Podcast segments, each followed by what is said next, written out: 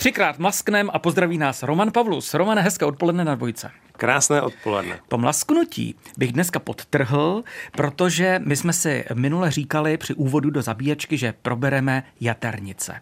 A teď je tady hned zásadní rozdíl. Romane, já vím, že to jsou jaternice. Proč my jsme ve východních Čechách ale vždycky říkali jitrnice? Že se to prostě jednoduše říká, jednoduše vyslovuje možná. Ano. A mě jiná varianta toho vlastně nenapadá. Jaternice, protože tam jsou játra, takže to dává vlastně smysl. Ano. Já jsem vlastně celý život říkal jeternice Teď. a myslím tak. si, že to asi budu říkat i do zbytek, zbytek života. Zadržte, to říkám posluchačkám a posluchačům, kteří už píší mail, pane Vaňuro, je to ale správně jaternice. Zadržte, my jsme to teď s Romanem Paulusem vysvětlili a víme o tom, ať už jaternice nebo jitrnice trnice. Myslím si, Romane, že je to podobné jako třeba s bramborovým salátem. Že ten prejt, víš, je stokrát jinačí, když ho bude připravovat sto řezníků nebo šéf kuchařů. Myslíš si to taky?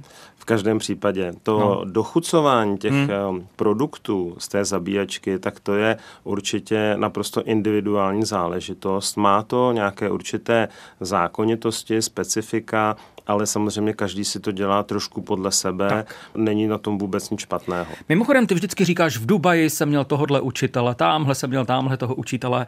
Existuje nějaký učitel Romana Pauluse, který by ho naučil dělat dobré jaternice?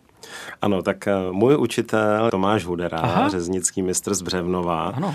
Já bych si v životě nedovolil se pustit eh, ani do povídání o zabíjačce nebo o těch výrobcích, kdybych neabsolvoval opravdu takové hloubkové školení. Já jsem u Tomáše strávil opravdu nějaký čas a abych tu zabíjačku s ním připravoval, takže s pokorou povyprávět o tom, jak se jaternice připravují. Pojďme to vzít opravdu telegraficky. Jak se vyrábí taková dobrá Jitrnice chcete-li jaternice? Ano, na jaternice používáme vlastně část toho ovaru, takže uvařené tučnější vepřové maso, včetně těch kůží, na vále nebo na tom štoku kolíbkou rozsekáme. Kolíbka to je takový ten ano. nůž se třemi noži, semeleme syrová játra, vařené plíce, přidáme k tomu masu, přimícháme koření, což je v našem případě sůl, pepř a majoránka, všechno důkladně promícháme.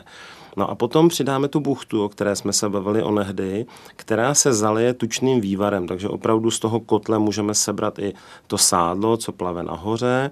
No a necháme tu buchtu dobře nasáknout, potom ji rozmačkáme, podobně jako když děláme třeba sekanou a přidáváme rohlíky. Mm-hmm. Přidáme k tomu masu, dobře promícháme, ještě dokořeníme, no a potom už plníme plníme do vypraných vepřových střev o délce takových 20 až 25 cm, které jsme předem z jedné strany zašpejlovali, no a potom naplnění zašpejlujeme z té druhé strany. Jaternice se na konci toho vaří v teplé vodě při 80 stupních, to vlastně všechno probíhá v tom kotli. Tu vařenou jaternici po těch zhruba 20 minutách tak vyzkoušíme tak, že ta špejle se dá lehce protočit, což na začátku nejde. Potom už je akorát vyndáme, můžeme okamžitě konzumovat, nebo já musím říct, že já mám vlastně velice rád i za studena. Já tedy hlavně asi za studena ti řeknu.